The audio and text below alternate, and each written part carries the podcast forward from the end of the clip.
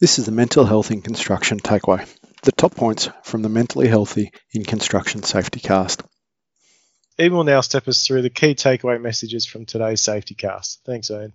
Thanks, Ryan. Yeah, so key takeaway message is that um, the research tells us that there there is a thing called psychosocial hazards, um, and they do have an impact on physical and psychological harm.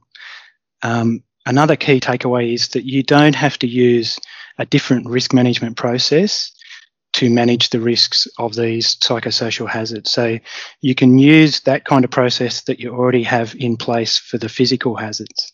Uh, another key takeaway is um, co- consultation. So, in relation to the psychosocial hazard space, consultation is a legal duty, but it's really important in the psychosocial hazard space because you really need to understand um, what the worker's experience is even more with psychosocial hazards. Uh, another key takeaway is that we we're not asking you to be a psychologist if you're a frontline manager or a site supervisor. We're not asking you to be a psychologist to be able to respond to these hazards. You do need to understand, you know, what are some of the warning signs, what are the common psychosocial hazards, and how to have those sensitive conversations. And then you need to know when to refer for um, early support. Another takeaway from me would be um, some tips on your um, positive working culture. So it is really important in the psychosocial hazard space to create a culture where people feel that they're able to raise these issues, that they're able to bring these to your attention because you can't do much about it otherwise.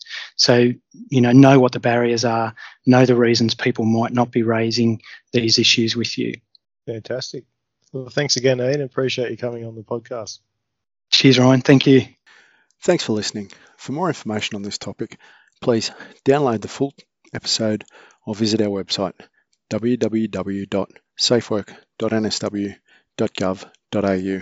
Please feel free to share this with your industry colleagues and keep an eye out for future episodes.